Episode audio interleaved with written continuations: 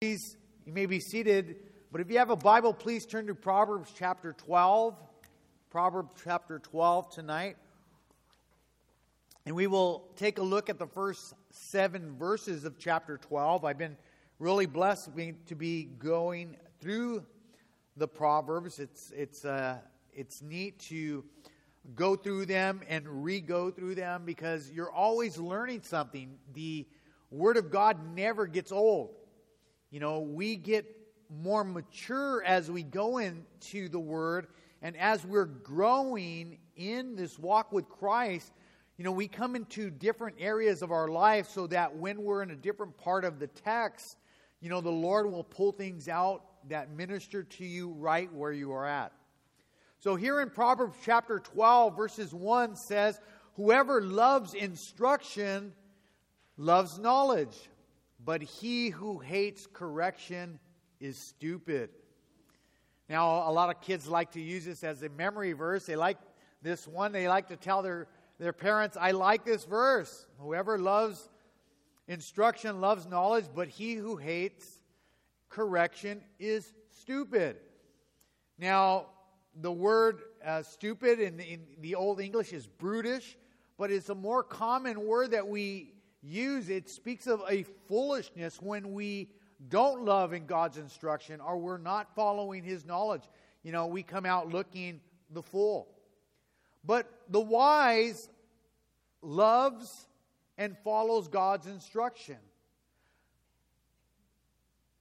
But the wise also knows that correction isn't fun. Correction is never fun. But it's a tool that God will use to benefit your life. It's a tool that God will use to benefit your life. God says it is. He will use the tool of correction and instruction and knowledge so that we are not stupid. So it's a necessary tool in our lives to listen to correction. And personally, it's important that we're in the Word of God. When we're in the Word of God, the Word of God will correct us Himself to where somebody doesn't have to correct you. I remember I mentioned it before. I went to work uh, early in the morning. I didn't read the Word that morning. I went to work and I sat down and I rebuked somebody. I said something to them. And right away, man, I was in a whole lot of dark, uh, troubled water with my boss. But if I would have read the Word that morning, I wouldn't have made that mistake and corrected that fool, because that's what the Bible calls it. So Hebrews chapter twelve verse eleven talks about correction, that God loves those He corrects. He corrects those who He loves. Let me read it to you. Hebrews chapter twelve verse eleven says to you, church, "Now, no chastening seems, or correction seems to be joyful for the present, but painful. Nevertheless, afterward it yields a peaceable fruit of righteousness to those who have been trained by it." So God's Word will teach us, He'll give us instructions. God's correction will do a work of His Spirit in our lives. But here, Hebrews says painful. Correction sometimes to the believer is painful. The, the Hebrew or the Greek word here is grievous. Correction sometimes to the believer can be grievous to us, and meaning sorrow, or the word sorrow or pain or grief, annoyance, affliction. That's that word for chastening or correction. That the Christian will experience correction or chastening where we are going to expect to feel the emotions of sorrow. You're going to feel grief. You're going to feel an annoyance in your life. Maybe God's trying to get your attention. Sometimes we're not reading the Word of God and we're not following or applying His instructions. And oftentimes He'll correct us, bringing sorrow into our lives, or grief, or an, some kind of an annoyance that God is trying to get our attention. He's trying to teach you something. Maybe we're resisting. like the children of Israel. We're resisting God, what God wants to do in our lives. And like the children of Israel, they were resisting God and they were continually complaining. They were complaining about their sorrow, their grief, their annoyance of eating manna over and over, walking in circles over and over and over. But God was trying to teach them a lesson. But they were complaining in the wilderness. So God uses things like this to get our attention. He'll allow annoyances in our life, people in our life to buffet us. Paul also had a, a minister of Satan to buffet his flesh. He asked for three times for it to go away. It didn't go away. And, and God said, my grace is sufficient. It was to keep him humble. But God is trying to get our attention. But after going through it, after going through and learning from God's correction, whether, whether it be sorrow or grief or some kind of annoyance or an affliction or pain, after God gets us through that, as we yield to God and His correction, the Bible here says in Hebrews chapter twelve, verse eleven, it yields a peaceable fruit. God's going to do a work of His Spirit in you that you cannot achieve on your own. We have to give in to correction as Christians. And God will allow things to come into our lives to correct us. But you see, this correction is also uh, a training. It trains us. In the second part of Hebrews chapter twelve, verse eleven, it says uh, that we're trained by it. We're trained by correction. It's an inward exercise that one can only benefit by submitting to it. I need to submit to when God corrects me. And a lot of times I think, oh, the devil's doing it. No, God is trying to get my attention. God is allowing things in my life to correct me because I'm wrong. And often we need to go to the Lord and say, Lord, are you trying to teach me something? Is this something I need to go through? What is the affliction? So I really have to understand what I'm going through, whether it be annoyance, pain, a time of suffering. It could be God is using that as a vehicle to get my attention. Uh, speaking of a pearl, an oyster, you know, it formulates what happens to it. It it gets a little bit of sand in the oyster, and then it starts secreting these these uh, these chemical reactions. It starts it starts kind of spitting at it, and over time, that irritant in that clam becomes a beautiful pearl. And the same thing with us. Those annoyances in our life could be actually doing God doing a work in our lives. Consider the life of Joseph. He was thrown in prison. He was thrown in a ditch by his brothers. They hated him. They mocked him. They sold him into slavery. He was a slave in Egypt for many years. He was falsely accused of, of rape. Then he goes to prison for another Uh, time, and then they somebody promises them to, to remember him, to get him out, and they forget about him, so he's over and over. So his life was full of misery and pain and sorrow and suffering.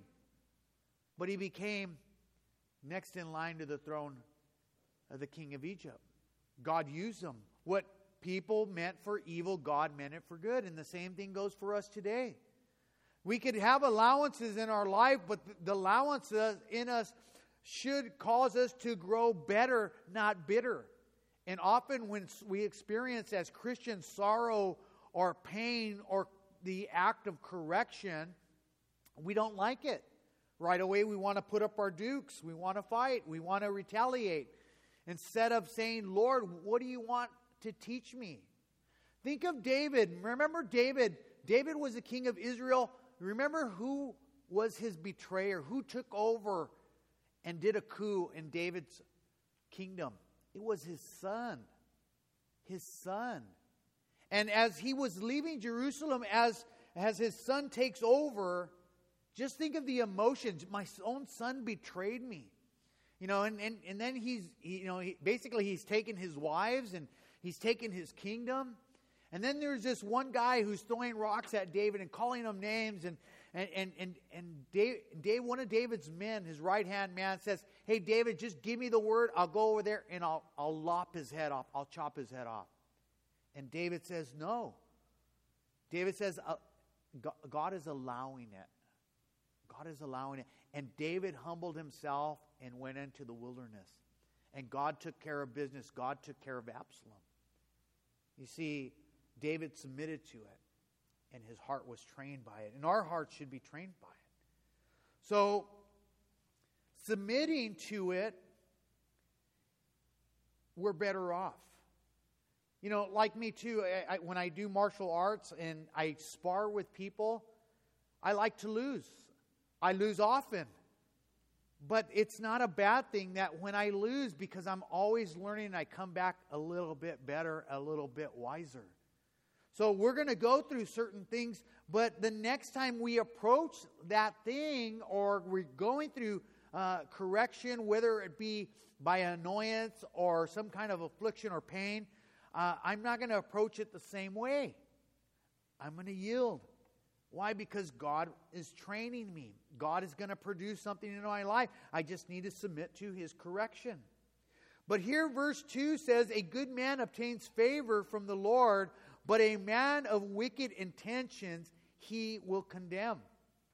Now the word obtain means to draw out or to cause to go out to. So how we conduct, uh, how our conduct is actually benef- benefits us. It benefits the recipient. You know, we, we get favor from God because we're we're walking in His ways. But we too must take a regular heart check with our intentions. We must take a, a regular heart check with our intentions. You know, what is my motive?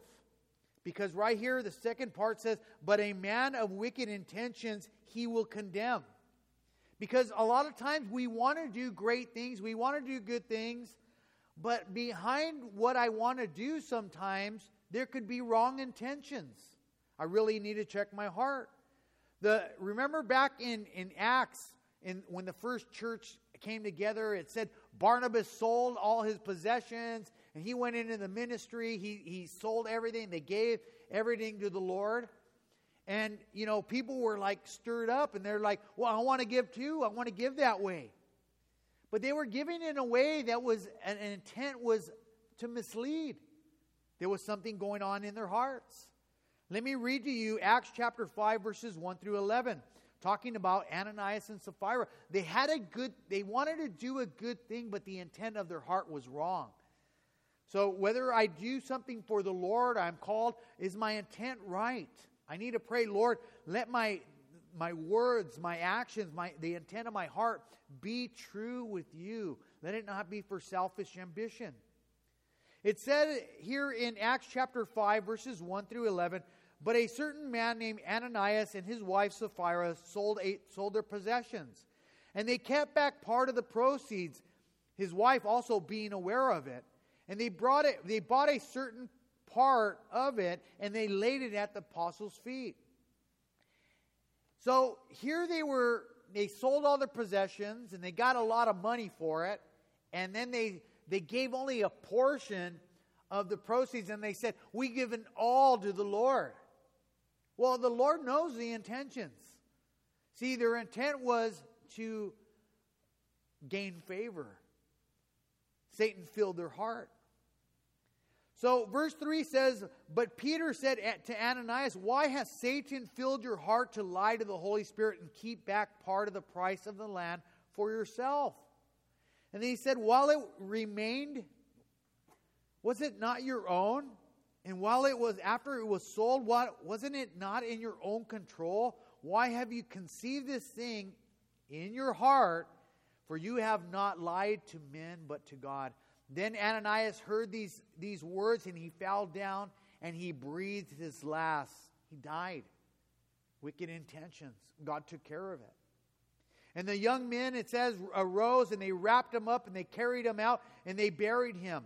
And verse seven says, now it was about three hours later when his wife came in, not knowing what happened to her husband. And Peter answered her and said to her, Tell me whether you sold it for this much.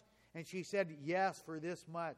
Then Peter said to her, how is it that you have agreed to test the Spirit of the Lord? Look, the feet of those who have buried your husband, they are at the door, and they will carry you out. Immediately she fell down from her feet and breathed her last. And the young men came in, and they found her dead, lying on the floor. They carried her out, and they buried her by her husband. So great fear came upon the church and upon all those who heard these things. See, what started out right, doing something right, with wrong intentions can be disastrous. So I need to check my heart. Why am I doing this? Why do I want to give? Why is it for people to see me? Is it why do I want to serve? It's for recognition. Is it for pride? Why do I want to do the things that I want to do? And a lot of times people pick and choose what they want to do. Oh, I want to do that ministry, but I want to do this ministry. What, what are the intentions? Are they self-serving or they're God-serving? We're called to be servants of God. I should be, I should be able to serve anywhere. So starting out right or doing what is right is good, but we always have to check our intentions because wrong intentions can be disastrous for us. Verse three says, a man is not established by wickedness, but the root of righteousness cannot be moved. Let me read that again. A man is not established by wickedness, but the root of righteousness cannot be moved. So the word established here is associated with stability, or to kind of be firmly established. So the wicked or wickedness brings to your life. Wickedness brings to your life instability and condemnation. Instability and condemnation.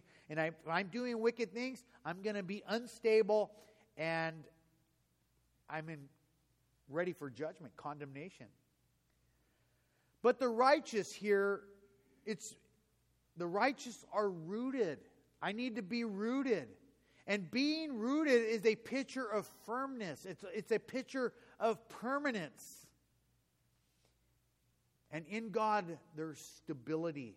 When we're rooted and there's firmness, there's permanence, there's stability in God when we're deeply rooted and we cannot easily be moved away. Remember the parable of the, of the sower. Jesus said in Matthew chapter uh, thirteen, verses uh, four through nine. Remember, Jesus said that he sowed some seed, and some seed fell on the wayside, and the birds came and devoured it. And some came on, some fell, the seeds fell on stony ground that didn't have much earth, and, and immediately they sprung up because they had no depth of earth. But the sun was up, and it scorched them because they had no root, and they withered away. And some fell among thorns, and the thorns sprang up, and they choked them. But others fell on good ground and yielded a crop, and some a hundredfold, some sixtyfold, and some thirty.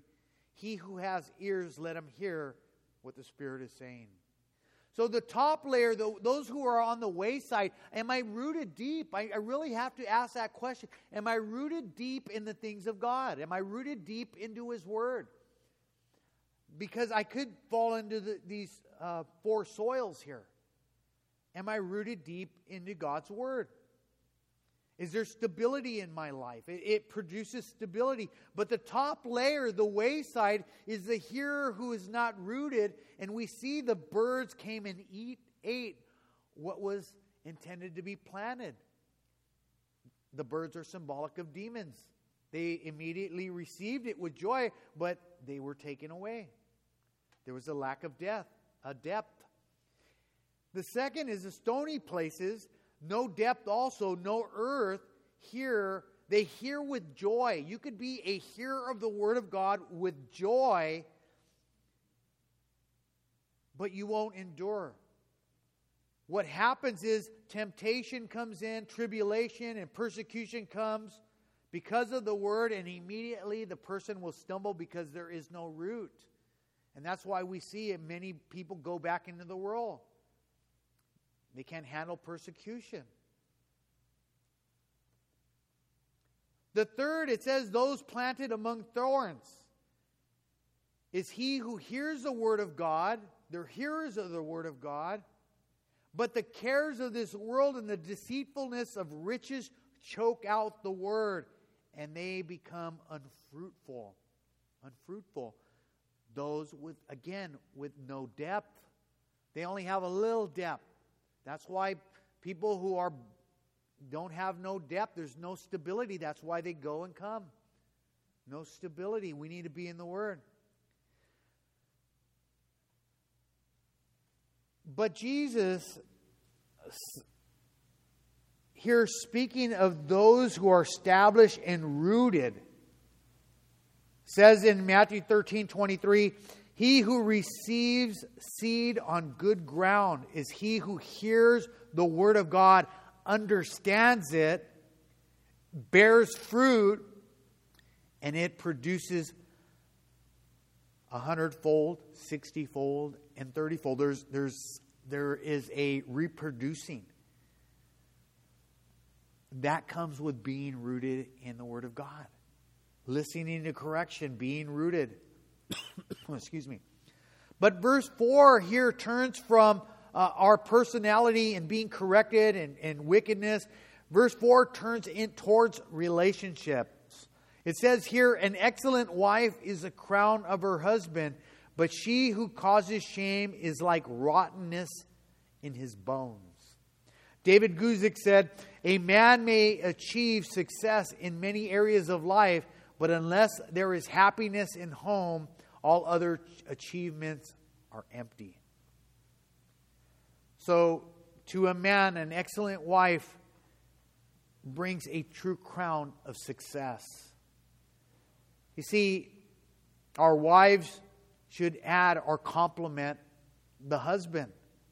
Each wife should add to or complement her husband.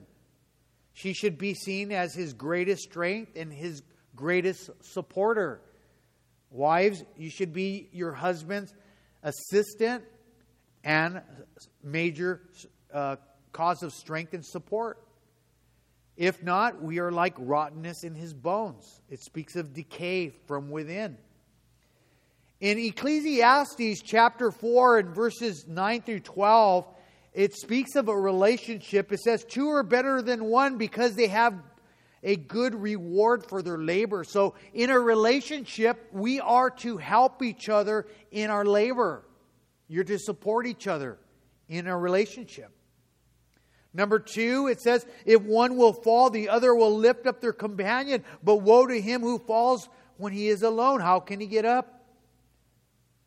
So she's not only to help him in, in the area of finance and labor, but she's also to help him and to support him as a companion, lest he fall. We're to, we're to protect each other in these relationships. It's good to have companions to lift each other up. Again, Ecclesiastes says, if two lie to get down together, they will keep warm. But how can one be warm when they are alone? So again, in relationship, there's that companionship. There's that intimacy bond uh, of, of togetherness and warmth. And that warmth doesn't necessarily speak of intimacy. Okay, the biblical uh, love, it, it's, it goes beyond the act of intimacy. It's unconditional love. It's a love that we should have for each other in a relationship. It's not a give to get. It's love because I made a commitment. I made a commitment to my spouse and I made a commitment to God. I made vows. So I'm going to keep them. I'm going to honor my God. And He blesses us when we honor Him. But it also, the Bible speaks of our relationship is to be friendly and warm and to be kind. And if we're in a relationship, our spouse should be special more than sports or any other thing or any other relationship. And then it goes on in relationships there in Ecclesiastes chapter four and verse twelve. It says, uh, it's, it's, it speaks of one may be overpowered by another, but two could withstand him. In other words, in a relationship, we are to defend each other. We should never be talking bad about our spouses or our loved ones. If you hear your brother or your sister talking bad about your spouse, cor- encourage them not to do that. You take that teacher role. Bring them aside like Ananias and Sapphira and say, you know what, it's better uh, that you either do this in private. It's, it's not good what you do. Defend each other. Protect each other.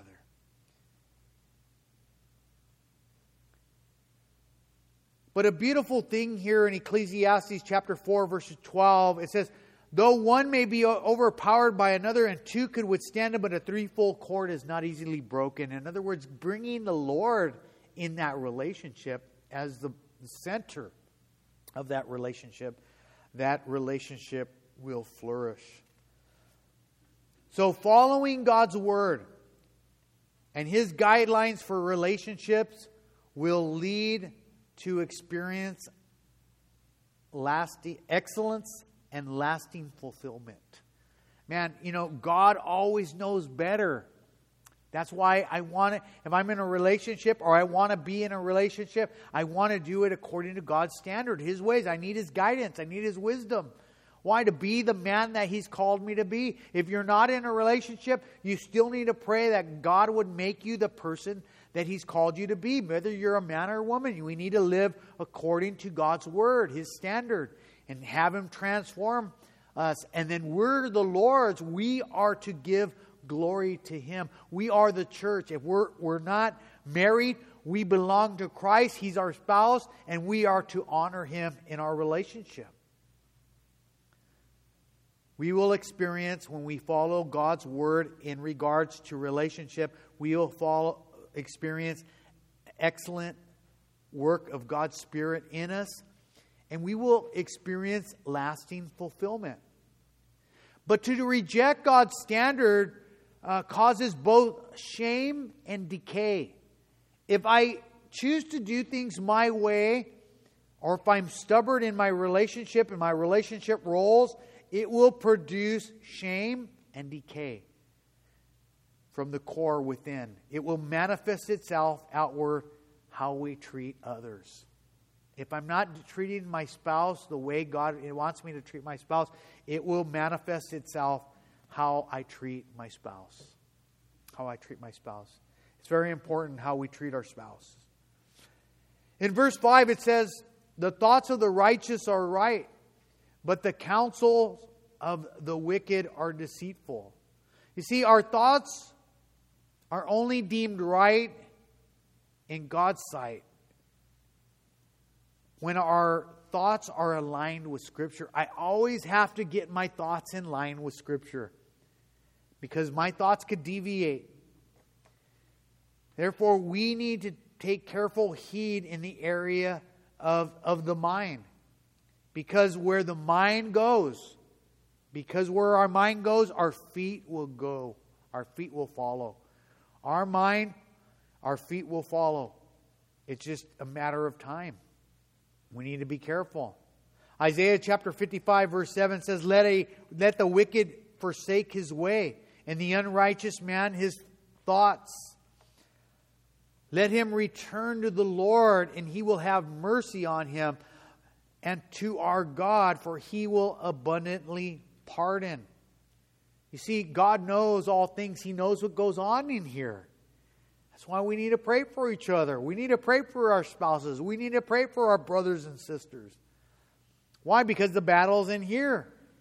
And where the mind goes, the feet will surely follow. It's just a matter of timing.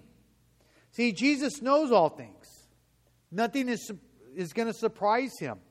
We see this in Matthew chapter fifteen and verse nineteen. It says, for out of the heart Uh, proceeds evil thoughts.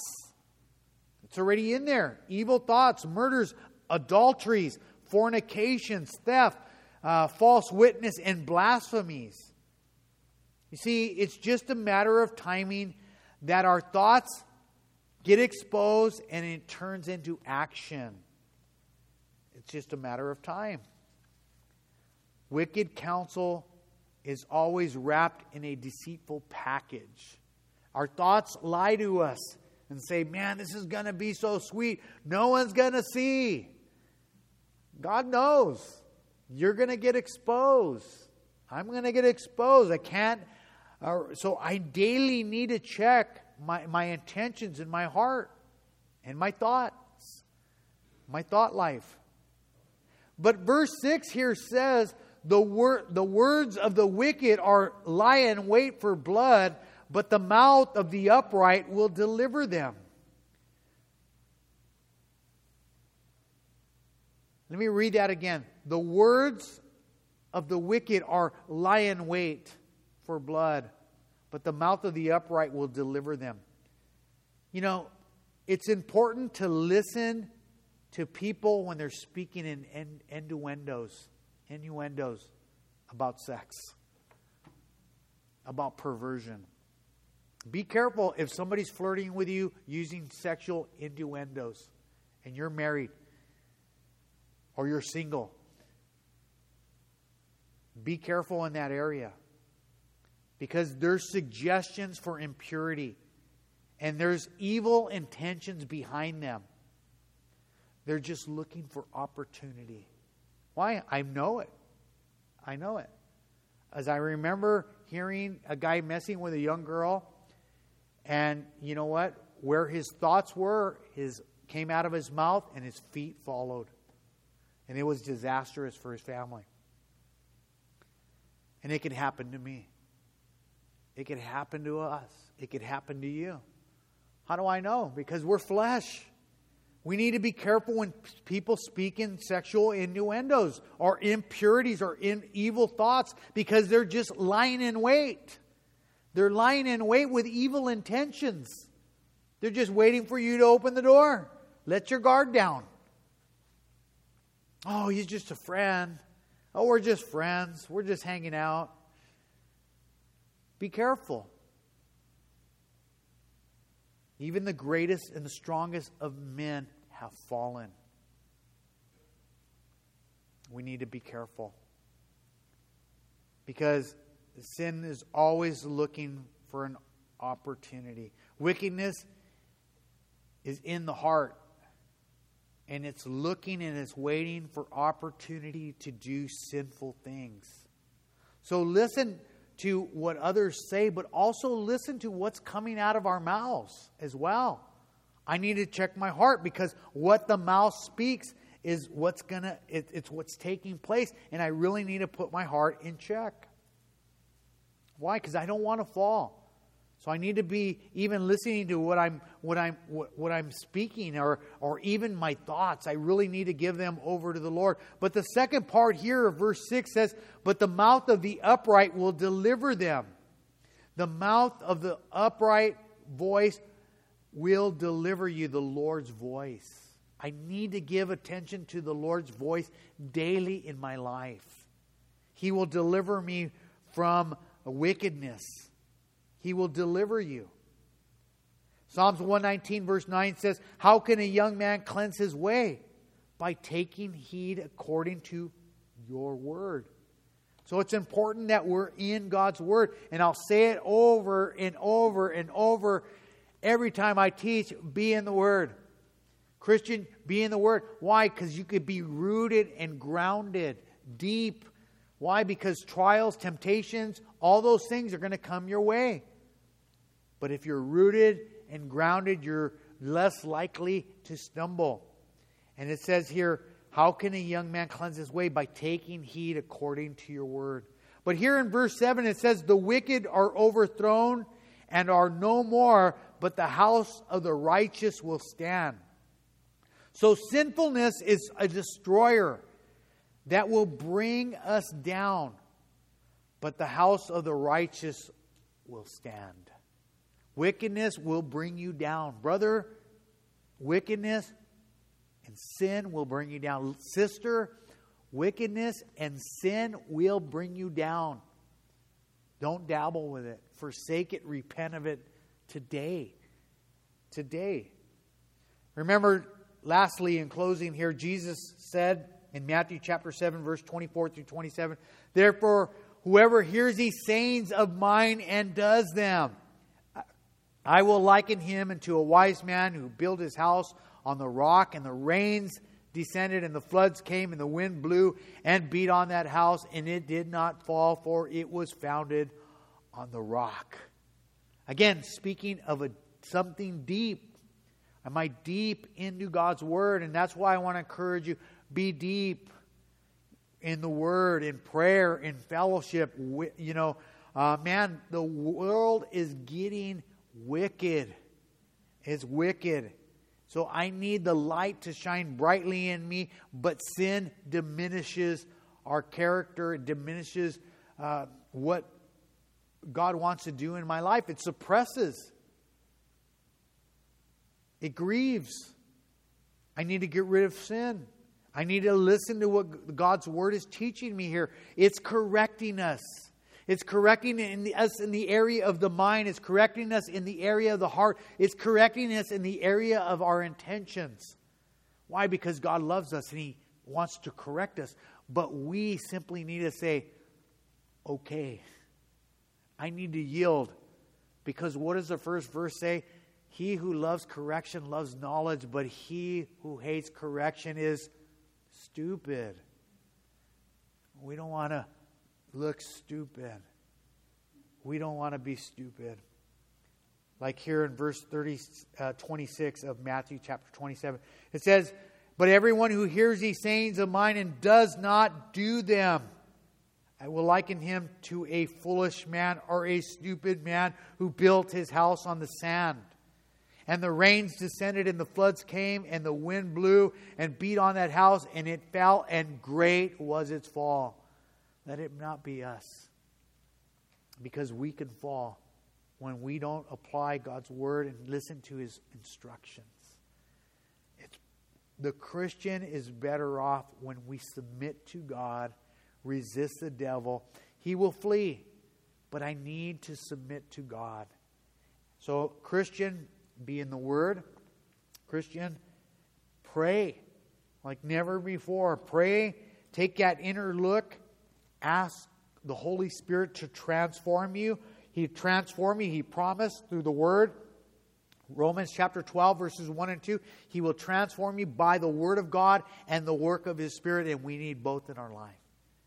And when we don't, we will be lacking. We're on our own strength, and we're so susceptible to deceit and to a fall. So I want to encourage you, be in the Word, be in the Word, be in the Word, night and day. As all the more as we see this wicked world getting more wicked, I need more of the work of the Spirit in me so that I could live, I could be wise, and I could be stable when this world is so unstable. This world is so unstable. But man, I'm not moved by the world. I, you know what? Tomorrow it might all end. I'm not panicking. Why? Because I know God's still in charge. I'm not going to worry about the governor or the, the legislators. I'm not afraid of what man can do. I'm not afraid of the virus. You know, death to the Christian is a graduation. It, it, I'm going to spend eternity with God. I'm not afraid. But I will live wisely and respectfully in this time as the Word calls us to. So as we pray, I want to encourage you this week, be more in the Word, be more in prayer, be in fellowship, because we love His, and ask the Lord, ask the Lord, help me to love your instruction. Let this not be just, you know, just dry. Give me a love for this. You know, I remember when I was younger, I didn't like tomatoes. I didn't like avocados. I didn't like, you know, a lot of things. But now that I'm old, man, older, I love onions and I love tomatoes and avocados, and, and when they're grilled, you know, uh, my taste buds have changed. But but you see, when we're immature, maybe maybe it doesn't the flavor isn't too good. And that's where I could say, Lord, change my taste buds. Give me a, a hunger and a drive for your word. And you know what? If you're honest and you're, you're, you're, you submit to God in that area, man, he'll give you flavor. He'll give you flavor that you never experienced. So I'll encourage you to be in the word. Let's pray. Father, we love you, Lord. I thank you for, for your instructions. Lord, I, I pray for a change of heart. My heart, my brothers, my sisters' heart, those at home. We pray for a change of heart, Lord, that we would love your word. And Father, that it would be manifested, your word would be manifested in the way we live and the way we behave. And Father, that all things, what comes out of our mouth, what comes into this mind, may it all go through the filter of the word of God and your spirit, Lord. If there's any areas tonight where we're struggling, Lord, Father, if any areas where we're flirting, with those here who are flirting with those areas or are misguided, we pray, Lord, tonight would be a changing point in their life before destruction happens. Father, I, we pray for a sensitivity to the moving of the Spirit in each one of our hearts and each one of our minds. Father, that we would be watchful in this very wicked age, that we would we know that the the enemy lies in waits and desires to destroy us. He desires to rob, kill, and destroy. But Father, we pray, Lord, that we would be in your word, that we would gain wisdom, that we would not succumb to the flesh, our fleshly desires, but that we would be men and women who are moved by your word and your spirit. So, Father, we love you. We thank you for this text. We, again, we ask that you bless our pastor. Father, we ask that you bless the families represented here uh, in this congregation and those that, who are listening at home. We pray for a outpouring of your spirit and, and a transformation to take place. So, Father, we love you. We're grateful. In Jesus' name we pray. Amen.